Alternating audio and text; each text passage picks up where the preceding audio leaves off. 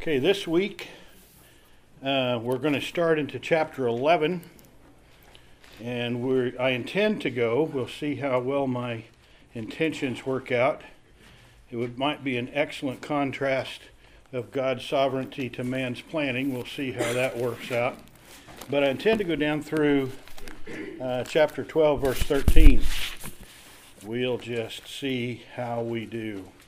Last week, uh, we covered the eighth and ninth plagues in chapter 10, and uh, that was the plague of the locusts. And God states, as He's introducing this plague, that one or the main reason for it is to show Israel He is the Lord God. And so we, we should never fail to recognize that part of what God is establishing as He's doing these plagues is that he is showing his sovereignty over the entire world and showing his greatness to the people who are the descendants of Abraham as well. And Moses announces, If you don't let my people go, it's going to happen tomorrow. The locusts, which are really more like grasshoppers, or I say like, are grasshoppers in our way of thinking. Um, maybe a little different variety, but the same thing that they're going to cover the land, it'll be in the houses, and it's going to eat everything that was left over from the hail outside. And so Moses left with Aaron, and Pharaoh's advisors say, Hey, how long are we going to let this guy be a trap for us? And, uh, you know, let the Israelite men go. Egypt is destroyed. Can't you see? So Pharaoh's servants slash advisors are beginning to turn on him a bit as he is interacting with Moses and Aaron. So Moses and Aaron are called back, and Pharaoh says, if you go out to worship, who's going? And Moses says, Everyone, including our animals. And Pharaoh says, No way. The children will never be allowed to go. So he's trying to keep a hold on Israel. And he accuses them. He says, You're intending evil toward me. Uh, and I don't know what his definition of evil was, but it certainly included the Israelites getting out from under his control. And so you can take the men and go if that's what you want. And then Pharaoh drove Moses and Aaron out from his presence. So God brought an east wind, the locusts were everywhere, uh, worst in all history. You couldn't see the ground, total consumption of the plants and what had come up since the time of the hail. And Moses, and Pharaoh calls Moses and Aaron back, says, Forgive me, remove this death. And so Moses goes out, and God sends a west wind and drives all the locusts slash grasshoppers into the Red Sea until there's not one left overnight. Can you imagine that? That, that would just be a miracle by itself. But the Lord, of course, is still hardening Pharaoh's heart. And so they're not letting the Israelites go. And without any warning, Plague 9 comes upon all Egypt, which is a darkness, and it's clearly Egypt and not anywhere else. And so in Goshen, the Israelites have normal life as far as light is concerned, but in Egypt, they have a darkness that could be felt. It was extreme. They couldn't see one another at all. Life stopped. And Pharaoh calls to Moses, All right, go, serve God, only leave the flocks. And Moses says, No, we need the flocks. That's a part of our service to God is sacrifice as well as feasting and we, we just need to take them with us. And um, not one hoof will be left behind. I like the way he put that. We're, we're not leaving one animal behind. So Lord hardened Pharaoh's heart again, and he would not let them go. And so Pharaoh says, Get away from me. The next time I see you, you will die. And Moses said, You're right. I shall never see your face again. At least at least not as the one coming to you requesting to let the people go. Um, I added that last little bit. Moses didn't make that as a part of his speech, but that's the way it works out. And so that brings us to chapter 11 today, and we're going to start, and we're going to read the first three verses. Now, I will confess, this isn't a difficult chapter as far as uh, anything theological or anything like that. But it took me a while to get myself around what's going on here in this conversation because later on in the chapter we're going to see Moses leaving Pharaoh. well, wait a minute, we just talked about not going to see you again. And so, how does that fit in and putting it all together? And there are some parenthetical statements in here. When Moses said, You're right, I'm not going to see you again, then we go into what we start with is a parenthetical statement chapter 11. Moses is still, in terms of chronological events, in front of Pharaoh. But we get some, some parenthetical information here. And so let's look at the first three verses. It says, of chapter 11, Now the Lord said to Moses, One more plague I will bring on Pharaoh and on Egypt. After that, he will let you go from here. When he lets you go, he will surely drive you out from here completely. Speak now in the hearing of the people that each man ask of his neighbor and each woman from her neighbor for the articles of silver, for articles of silver and articles of gold. the Lord gave the people favor in the sight of the Egyptians. Furthermore, the man Moses himself was greatly esteemed in the land of Egypt, both in the sight of Pharaoh's servants and in the sight of the people. So, when was this information given? When did Moses talk to the people? Um, as you start reading, people who try to put these things together that think they've got it figured out, um, the most consistent thing would be that this probably happened during the time of darkness, maybe even at the beginning of the time of darkness, and when we get further down the chapter, we'll see why that's a likely result. But so in the background, God has been working with Moses and with the people. Uh, and so he's told Moses another plague is coming, and he's told him to talk to the people about this plague will result in letting you go. Matter of fact, he's not going to just let you go, he's going to drive you out. And so he's told the people that they will be asking of their neighbors for articles of silver or gold. Um, and so here, here are the Egyptians or the Israelites going to be asking that of the Egyptians. So the Israelite people will be doing that. And the Lord gave the people favor in the sight of the Egyptians. What do you think that means? The Lord gave them favor in the sight of the Egyptians.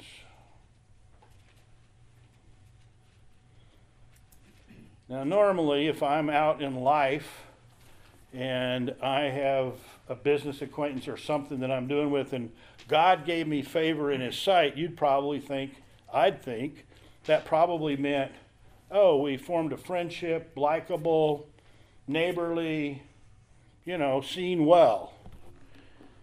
And that's probably not exactly what we're talking about here. Um, and so um, when we look at this in the context of all the events and what's going on, th- this means that I would say a good word might be respect. And I don't mean respect because of their persons, I mean respect because of who's on their side meaning God Himself. The people have come to recognize it's been in Moses's in the speech of Moses to Pharaoh that these people that, that God that's bringing all these plagues is the God of the Israelites. And so there is great power being exercised by God in Egypt in favor of the Israelite people. Now, I don't want to discard and throw away the possibility or even probability that as their plight becomes known, there may be many Egyptians that, it may not be, but may have felt like, you know, they've got a case here. They, they have been abused, they've been working hard, they've not been treated well. For a time, we were killing their baby boys. You know, I, I don't know what else might have been going on. But clearly, you have the same thing going on with Moses because it said he too found favor in and was esteemed in the sight of the people. And, and I don't think, I think the way I'm saying the words is a little bit intentional to, to try to differentiate what that would mean from friendship.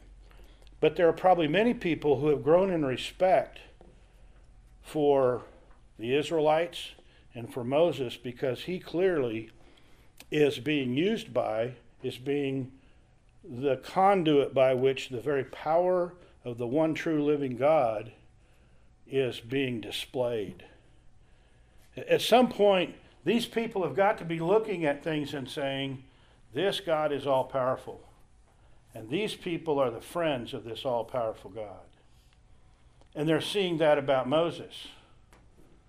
When Moses comes and talks, you better listen. Go back to the servants in chapter 10. When are we going to get rid of this trap? These Israelite people being here, Moses doing what he's doing, and God asking for what he's asking for, let the people go. Is Egypt is dead. It's dying because of what this one true living God is doing. But these people are being built up. We have grasshoppers, they don't. We have frogs, they don't. We have no light, they do. I mean, you can just keep going and say at some point these folks are beginning to see that these Israelites are favored. By the time it comes for them to be asked to go, though, they are willing to have these people go at any price. And that price has already been paid in a big way when we get to the Passover. They paid a big price for not already having the Israelites go the death of the firstborn. And there's so much more tied up with that. And I'm not going to try to get into it right here. But they're also willing then to part with gold and silver. And they recognize Moses is leading them out based on the power of God. So the esteem or the recognition of who Moses represents and who the God of this people is is favoring is causing them to have a favor for these people a recognition that they are special and moses being greatly esteemed uh, mighty is a word that that could have been translated they see moses as a mighty man and obviously through him God's power has been displayed. Questions, comments?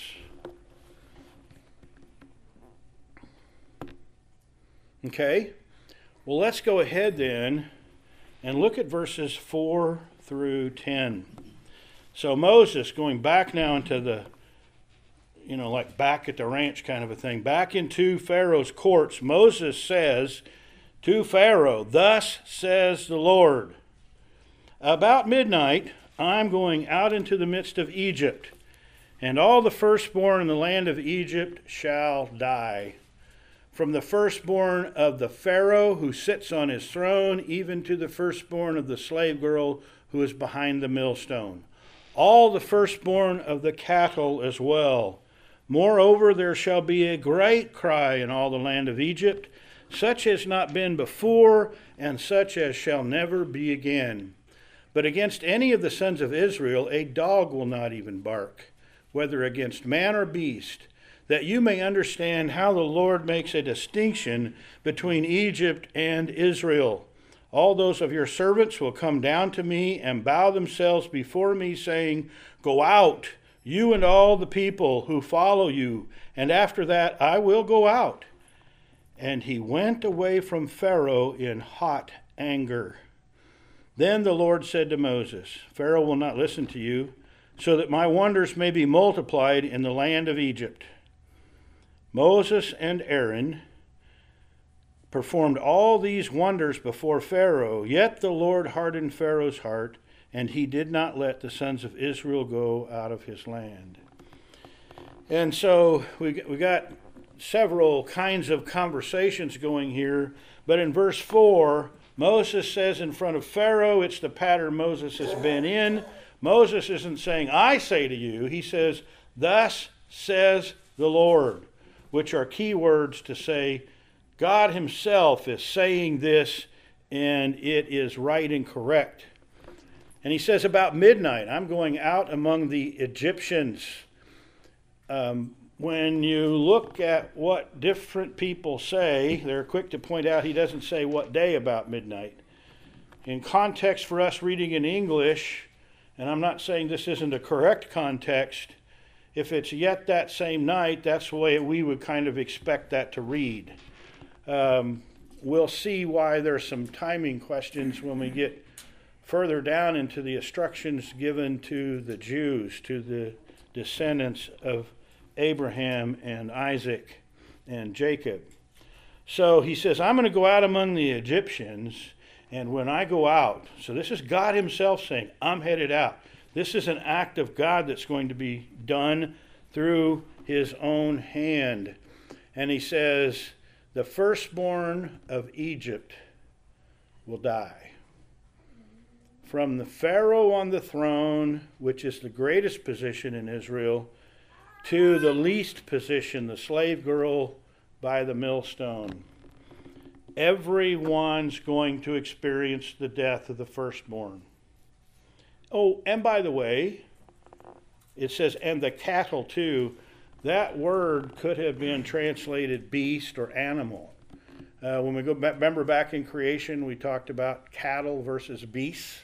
The cattle were the ones that were in the domesticated category, but it wasn't just like we think of cattle or bovine today. It was a very broad word, could be that broad here. Livestock might have been a good way to say it. And so you're not just going to have a devastation in your own families, which is what's going to be your real biggest, most significant focus, but even in your livestock, you're going to be devastated as all of the firstborn shall die. And there's probably a better place to go into more detail with this, but that's that's a big deal.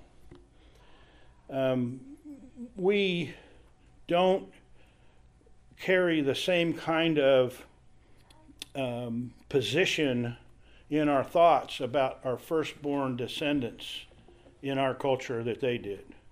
The firstborn was the presumed head of the family. The firstborn got, at the time of inheritance, both power and wealth. Now, if you were a poor family, the, po- the degree of power and wealth may have been somewhat diminished um, in terms of influence in the world, but within the family, you got the power and the wealth. You got a double portion of inheritance. Uh, if you were in the Israelite world and typical Middle Eastern world, this was fairly common. And you also got position. Well, in Egypt, that position was really big. And in the life of Pharaoh, that position was this is the prince, this is the presumed next king. Now, on occasion, the families of pharaohs would bypass somebody for cause or for favoritism or whatever. But in the main, you're doing this, and you've got to keep in mind that Pharaoh's not just the ruler. In the eyes of the people in their religious world, he's the representative of the many gods. And so this is the number two representative of many gods. Uh, he is you would anticipate, based on their beliefs, that they would be expecting that person who was the son of Pharaoh, firstborn, to be highly protected and expect him to have great position religiously in the nation. And God is going to take all of them out, all of the firstborn. Questions, comments so far? It talked a lot about the kids being took smite what about the adults? Well, if you were a firstborn, right, right. age is not um, a part of it. You might be a firstborn who's also a father. You're still a firstborn. So, um, I think where, where, where you start seeing it stop is if you're the head of the household, you have a firstborn in your household. So if, if I'm the senior generation, I still have a living father. So I would be a firstborn, I think. I really believe that's what it's trying to say. Uh, the head of the household's not going to die, but all the firstborn of the generations is going to go. My father was a firstborn, but I don't think he would have been included in this because he's now the head of the household. So it's going to be a, a lineage devastating um, death here. Do the scriptures make that absolutely unequivocally clear? It seems unequivocally clear to me, but I suppose we could start a discussion about that. But I, I really believe it's in every generation that still has a parental, uh, someone over them generationally. I think it's going to clean things out. Well, tagging on to that, Rick, firstborn? That's what the title firstborn I mean it was very much a uh, a, a, a male centered uh, inheritance. And so I, I think contextually I think contextually broad scriptural contextually broad um, cultural context context I think it would be firstborn males. And especially, I think it's also God was making pay for when they sent to kill all the baby boys. hmm Certainly, God is looking at a broad perspective of what the how the Israelites have been mistreated, and that would certainly be, I think, a very significant part of it. I don't think it would be exclusively that. I think I think there's a whole host of things about the way the Egyptians mistreated the Israelites that would be a part of this, and and we don't we don't want to we don't want to skip this part we tend to get in a justice kind of a mode about this event deserves this kind of punishment. But there's another piece of this, and God states it clearly I'm doing this so you will see I am God. And so the, the, the stated purpose that God gives here is to show I'm it. And before we're done, he'll talk about being against all the gods of Egypt. So he's he's being very direct in coming against all the de- the supposed deities that the Egyptians are worshiping. So is this speech being given to all of the people, including the Egyptians? This speech, I think, is given primarily to Pharaoh and whoever would have been in his court at the time. I, I, I think this comes right behind the last verse of chapter 10, and they're still there. That's, that's what I had trouble. How do I sort this out? And of all the different ways of trying to sort this out, I think that makes by far the most sense that we get some information about things that the Lord has told Moses as kind of a parenthetical kind of piece of information between 1029 and uh, verse 4 of chapter 11. I think, I think in verse 4, chapter 11, we go back into Moses and his interaction with Pharaoh. So the people would have heard, the Egyptian people would have heard this, um, that they were gonna have to give their silver and gold. No, No? no, I think, I think, so that, thank you for asking. I don't think I've made this clear. I think one through three was something that God communicated to Moses and had given him to do prior to the meeting with Pharaoh. And so that information is given to us that this has already occurred. Um, and and the, the reason that I think it's that way is when we get down into um, the instructions for Israel beginning in chapter 12, there are multiple days of things that the Egyptian that the Israelites had to do to get ready for the Passover that by God's decree would have taken 4 days. And so they have to pick out the lamb or the goat for the families on the 10th of the month. And then on the 4th of the month, 14th of the month is when they're going to do the sacrifice. So we've got this four day period in here that's got to be in somewhere. And many of the folks, MacArthur's one of them, if you've got a MacArthur study Bible, you can go down there and glance at what he says about it.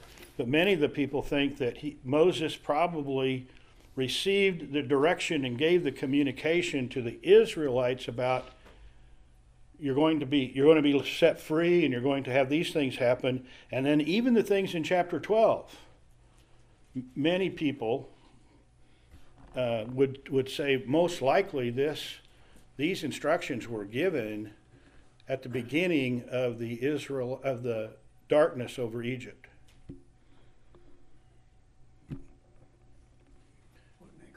It, it, it, it, does make sense. You could make sense out of it the other way, meaning by the other way, you could make sense out of it that there's a four day delay or more. How, I don't know what date Moses is in front of Pharaoh. And so he could have come out of that and then told the people, okay, th- this is the month, and on the 10th day, go select it. Maybe he may have been talking to them on the 8th. After the, me- you know, if this meeting with Pharaoh was on the 8th, on the 9th, he might have gone and said, done this, on the 10th, do this. Four days later, we're going to make the sacrifice, and this is the manner in which you are to eat it. You can make sense out of that, but it looks like an awfully long delay to have. And there's something going on here that you have to get figure out in that Moses is still in front of Pharaoh. You know, if you finish up with chapter 10, you could think, well, Moses left when he said, You're right, I'll never see you again. But then in chapter 11, we see him in hot anger leaving Pharaoh. So clearly he was still in Pharaoh's court at that point. The question is was 1 through 3 something that he said in front of Pharaoh? It doesn't fit very well if the Lord said to Moses, I'm going to bring this other plague. Go talk in front of the people to do these things. Meaning, ask the people for, for uh, the gifts and so on, because they're not going to do that. That action is not going to occur until at the end of the Passover. And there's at least four days of activity that have to be a part of the Passover for the people of Israel to get ready for it. So that's why I, it, it just seems to me, in, in just a common sense kind of approach, that verses 1 through 3 were probably accomplished prior to Moses' visit with Pharaoh. After the end of the after the end of the darkness, Moses visited with Pharaoh. I think sometime prior to that, God had given him, him this information and told him talk in front of the people about getting the gold and the silver.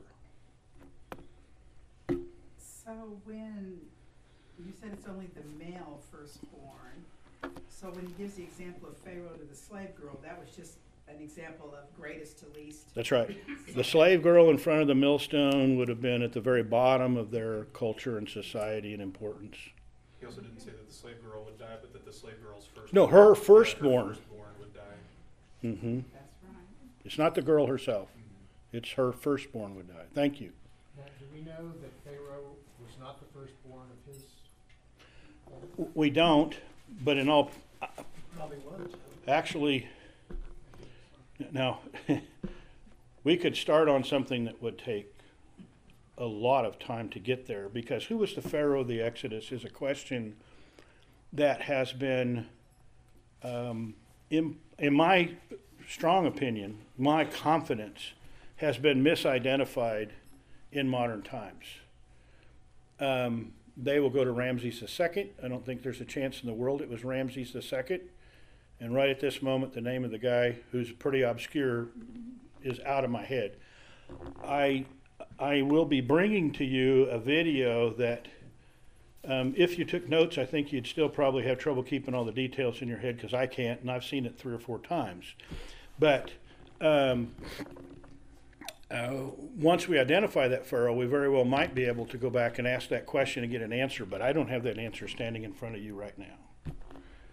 Uh, I'm I'm really I don't want to make an advertisement for the future too strong right now, but I'm really looking forward to bringing that information to you because not only contained in identifying the right Pharaoh for the right reasons that go with the Exodus, it lets you identify some other people in specific historical, historical important things in the timing of the not only the Exodus but the conquest. And I'm just so excited about it. I really want to bring it to you, and we're going to do that uh, right as we complete the Passover. We're not going to complete that today. We don't know that we'll complete it next week. But then I'm going to bring you a, a video that I think does an outstanding job of making the right connections. And so we'll we'll be getting there. Yes, ma'am.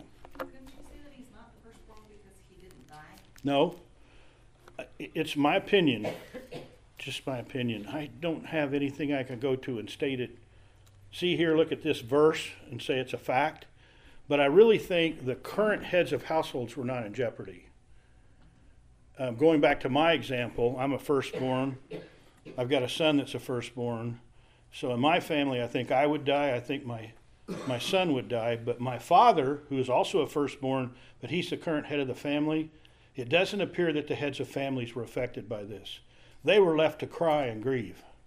They were left to be devastated by all this. That's what I that's that's my best understanding of it. Could I be wrong? I want to say absolutely I could be wrong in the sense I can't bring you chapter and verse to prove it. But and and it goes back to Bill's question then, was the Pharaoh of the Exodus a firstborn? If we were to look at the lineage, and uh, I don't know the answer to that. So if he was, I mean, maybe he wasn't. Maybe that's why he's still here. But most pharaohs, most, most pharaohs were firstborns until dynasties changed, and then you have a war, and you know now now we have a new pharaoh hierarchy to go down through, and maybe maybe there's some of that involved here. I don't know the answer to that right off. Any other questions? Those are good questions. Those are things that, you know, we have to do our best at trying to say what makes sense here, uh, what fits in with the scriptures as we look at it. Okay? Well, well, let's continue on then. In verse 6, God, God is, He makes multiple statements throughout these plagues. Um, frogs, Never before have they been that big, never since that big. There's, we would call them superlative type statements. We, we would say hyperbole. But when you say hyperbole, what you usually mean by that is the style of speech, not the actual action behind it. Because you can say somebody is the greatest fits today, quarterback of all time. Well, we don't know that. We don't know who's coming next. And very few of us have lived long enough to have a clear ability to evaluate previous quarterbacks to make that kind of a statement. So that's a hyperbole. That's my opinion. When God says these things, He's not talking about hyperbole kind of speech. He's talking about factual, this is the way it was. And so the frogs and all those, He said, you never, never before this great, never again will it be this great. And He says this about in verse 6 the great cry, all the nation of Egypt is going to be crying out. They're going to be in anguish. They're going to be upset. One of the things that is unique in this plague is every other plague, either by nature, and that's not how it happened because God did it, but even if you had all these frogs and God just walked away, wouldn't do that, doesn't work that way. I'm not trying to suggest that. But over time, things might change and you might see the frog population diminish and you might find relief. Um, but in this case, as we experience in our own families when we have to grieve over a departure, now we don't have to grieve in the same way if we've got hope, but there's still in this life that person that passes away, I'm never going to get to have another conversation. I'm not going to be able to go fishing with the per- the things of life that brought joy are done. Now it's only in the category of memories in terms of actual interaction. And that's what these folks are going to experience. This is the plague. There's no going back from here unless, and the Egyptians wouldn't know this, but who has the power to resurrect the dead? God Himself, but He's not going to. I mean, it's not even a possibility in what's going on here. This is God's sovereign plan to show His greatness, is that these folks are going to die. Their lives are going to be over as a part of the display of who He is. And He says the anguish will be, in terms of the cry that comes out from that, will be greater than any time prior in Egypt and any time to come in the future. This is going to be the heartbreak of heartbreaks for the Egyptians. As a matter of fact, um, if we get the timing right, the Egyptians have some great problems coming. They're going to be greatly oppressed in a future series of kings that are coming from the outside. And there will be a lot more Egyptian death by a sword as cruelty from those reigning kings. But this is God's one day. Can you imagine this on one day? The death. And now you've got another problem because, as we know from wars and other pestilence, you can't just take six months to go bury the dead.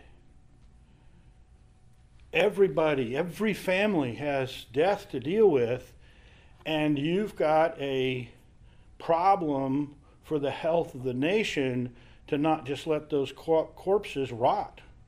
You've got to do a pretty immediate, full burial of all these people. The ways that you would like to do it, you're not going to get to do it. And you're even going to see some evidence of that in this video I'm going to bring you. I mean, they had typical mass grave environment.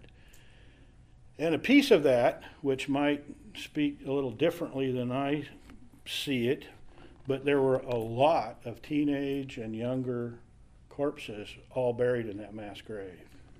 They found that in archaeology.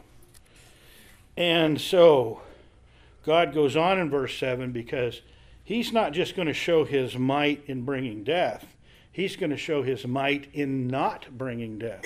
And he says, he gives the purpose in verse 7 so so you will understand that the Lord differentiates between Egypt and Israel. This isn't going to happen over there. Um, and so it's not going to be a part of what happens in the land of Goshen. As a matter of fact, in verse 7, turning back to the words here, because I didn't put it in my notes, but I know it's here. Um, wrong chapter 7.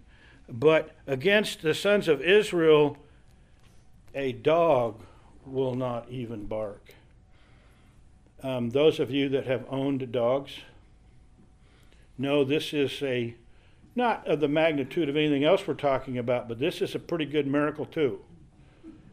Um, dogs like to fulfill their functions in life.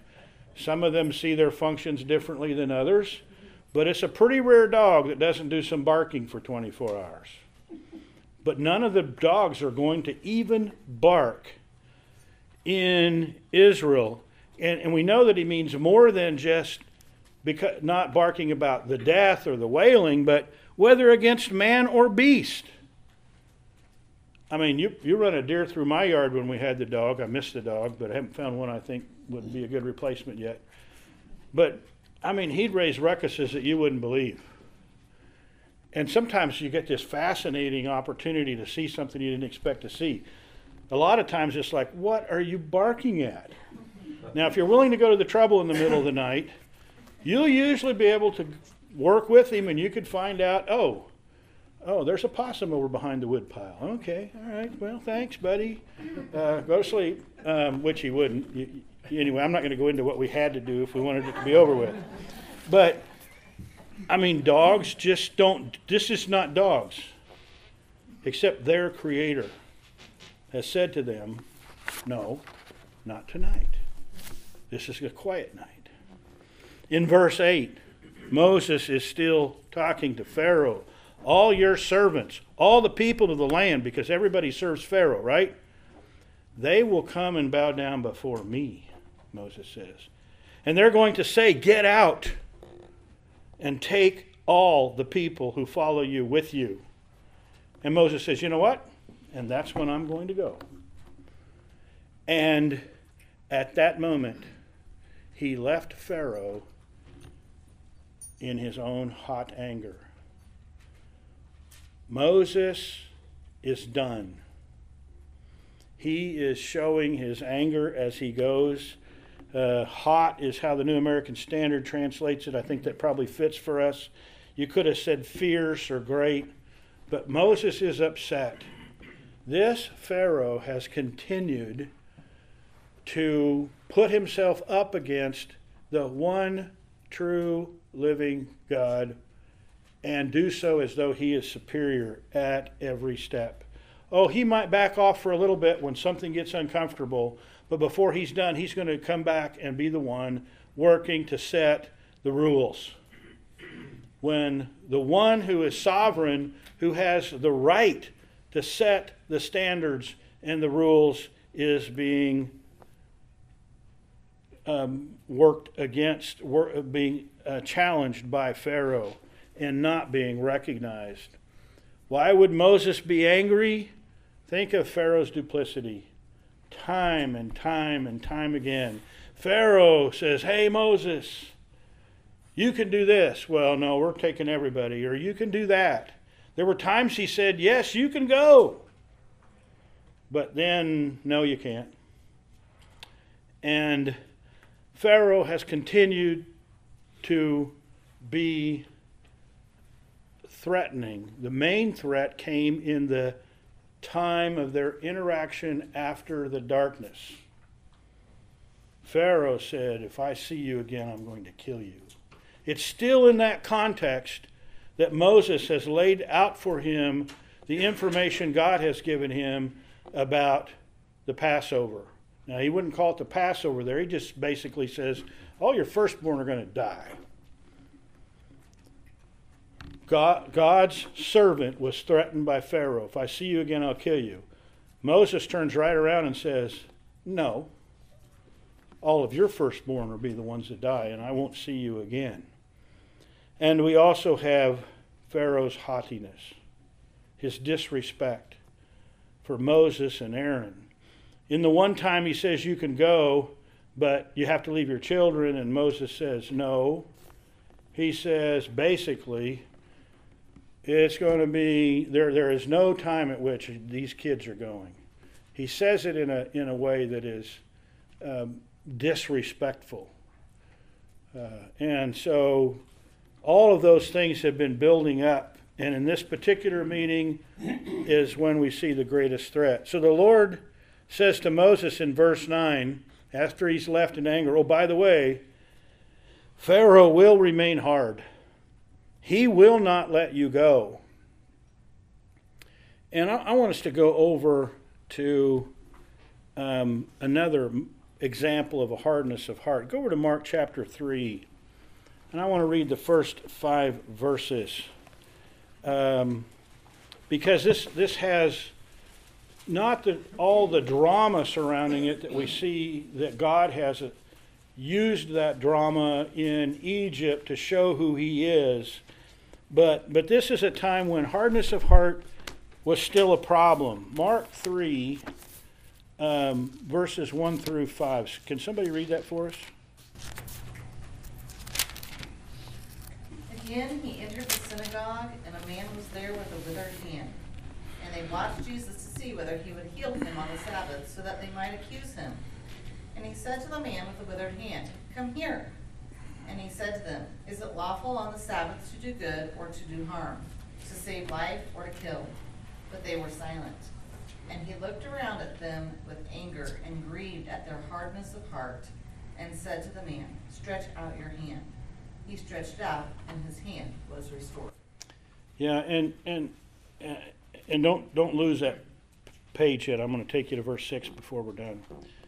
Here is Jesus, and they they know this is coming. Jesus has been healing people, and they like the setup. The they I'm talking about are the Pharisees, the Sadducees, the ruling Jews, and the people right there that that, that want to see Jesus trapped. They have put themselves in the position of establishing the rules of what you can and can't do on the Sabbath. And in another time, Jesus is going to say, Look, if your donkey falls in the ditch, you go get him out, don't you? Well, why can't we do things for people if you can do them for a donkey on the Sabbath?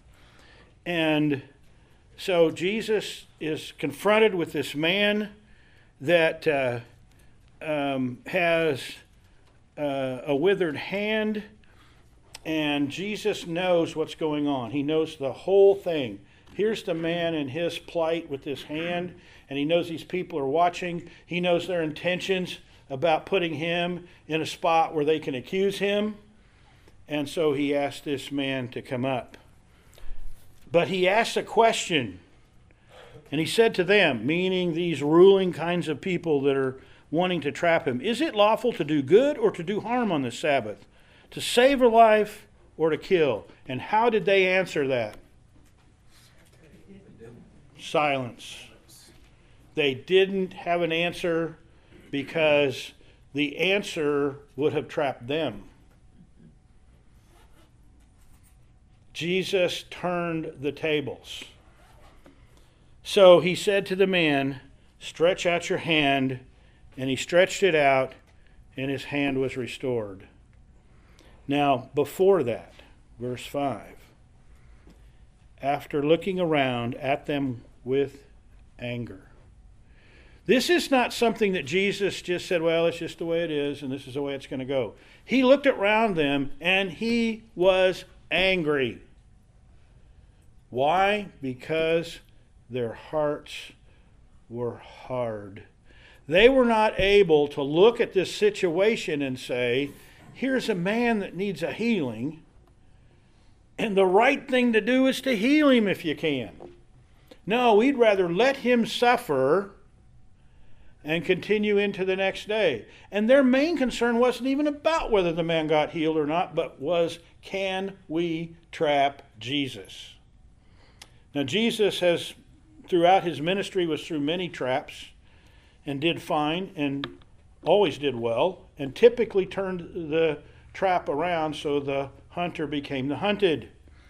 And that has happened here.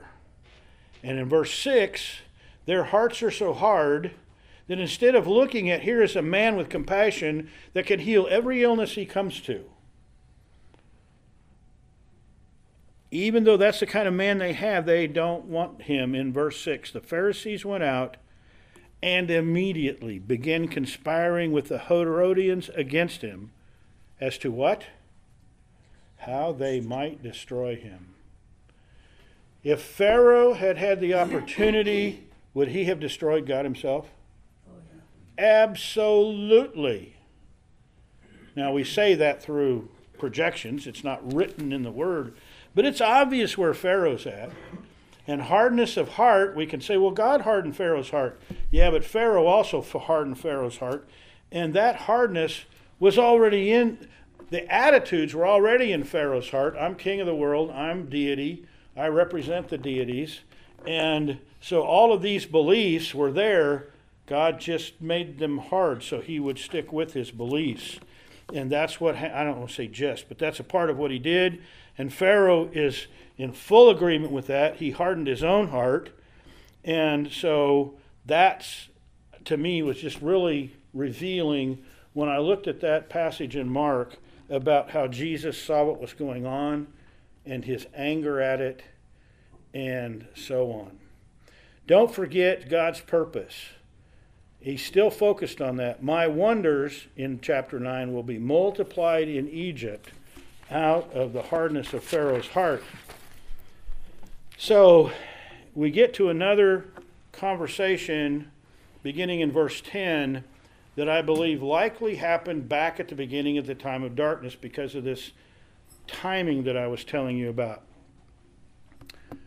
Uh, Moses and Aaron, uh, they're in verse 10. Um, Got to get to the right spot. Um, it says, nope, got to go back here. Uh, it says Moses and Aaron performed all of these wonders before Pharaoh. So now we're talking about the thing in a broader context. Yet the Lord hardened Pharaoh's heart, and he did not let the sons go out of his out of his land, out of the land of Pharaoh. And so that's kind of another summary statement that is a part of what's going on here. So all of these things that he's seen, and yet Pharaoh won't let you go. And now I'm faced with a difficult decision. Do we start into chapter 12 and all the instructions? And I don't quite know how to hit a, a stopping point in there. And there's no way we're going to get down through verse 13 before we hit 10 o'clock today. So uh, I hate to do this, but I'm just going to stop right here because I'm not going to have a, another stopping point there in chapter 12. Any questions or comments or thoughts, or things you want to bring up in the few minutes that we have here that I didn't take full use of?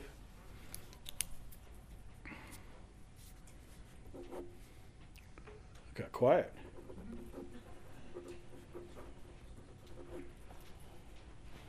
You know, one of the things that I think we ought to pay attention to and be willing to accept, at least I want to accept it for me, is that as we're going through this, you guys asked some great questions today. Which firstborn? Every firstborn? If Pharaoh was a firstborn, would he have died too? We know he didn't, so was it that he was not a firstborn, or the way I was looking at head of household? There's a lot of these things that we, we really like those details and we, for good reason. I mean, we, I'm not criticizing this. We like to go in and find out, well, what happened here and what happened there, um, and and that's great. And we ought to look for it. I mean, that curiosity, I believe, even is healthy with regard to God's word, because what does that lead you to do? Is there anywhere else I can look at it and figure it out?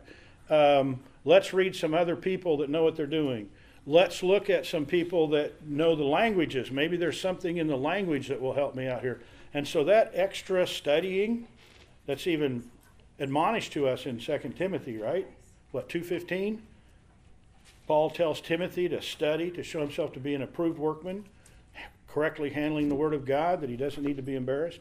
So all of that's good.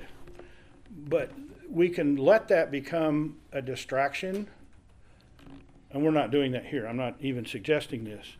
But we need to remember what's God's main point. I'm going to bring this wave of death into Egypt. I'm going to hit the firstborn because that hits at the God question a bit. Who's, who are gods in Egypt? And Pharaoh might be the representative of these Egyptian gods, but he can't keep his son from dying. And uh, it's, this is all done to show the might and power of God. And the answers to some of our questions are interesting, and I think we ought to pursue them, and I want to pursue them. I want to do the best job I can in pursuing those questions ahead of time so I have an answer when I can see the question coming. Sometimes I don't see it coming. But the, the things, the, the main point, God is making it abundantly clear to us. I'm doing this so that both the ones who are being asked to follow me and the ones that I am punishing or bringing my destruction upon in order to get my purposes done. No, I am the one true living God. So, for whatever that's worth, um, I'll throw that out in front of you. Anything else? Well, I'm going to say thank you very much and thank you for your patience, and we'll start in chapter 12 next time.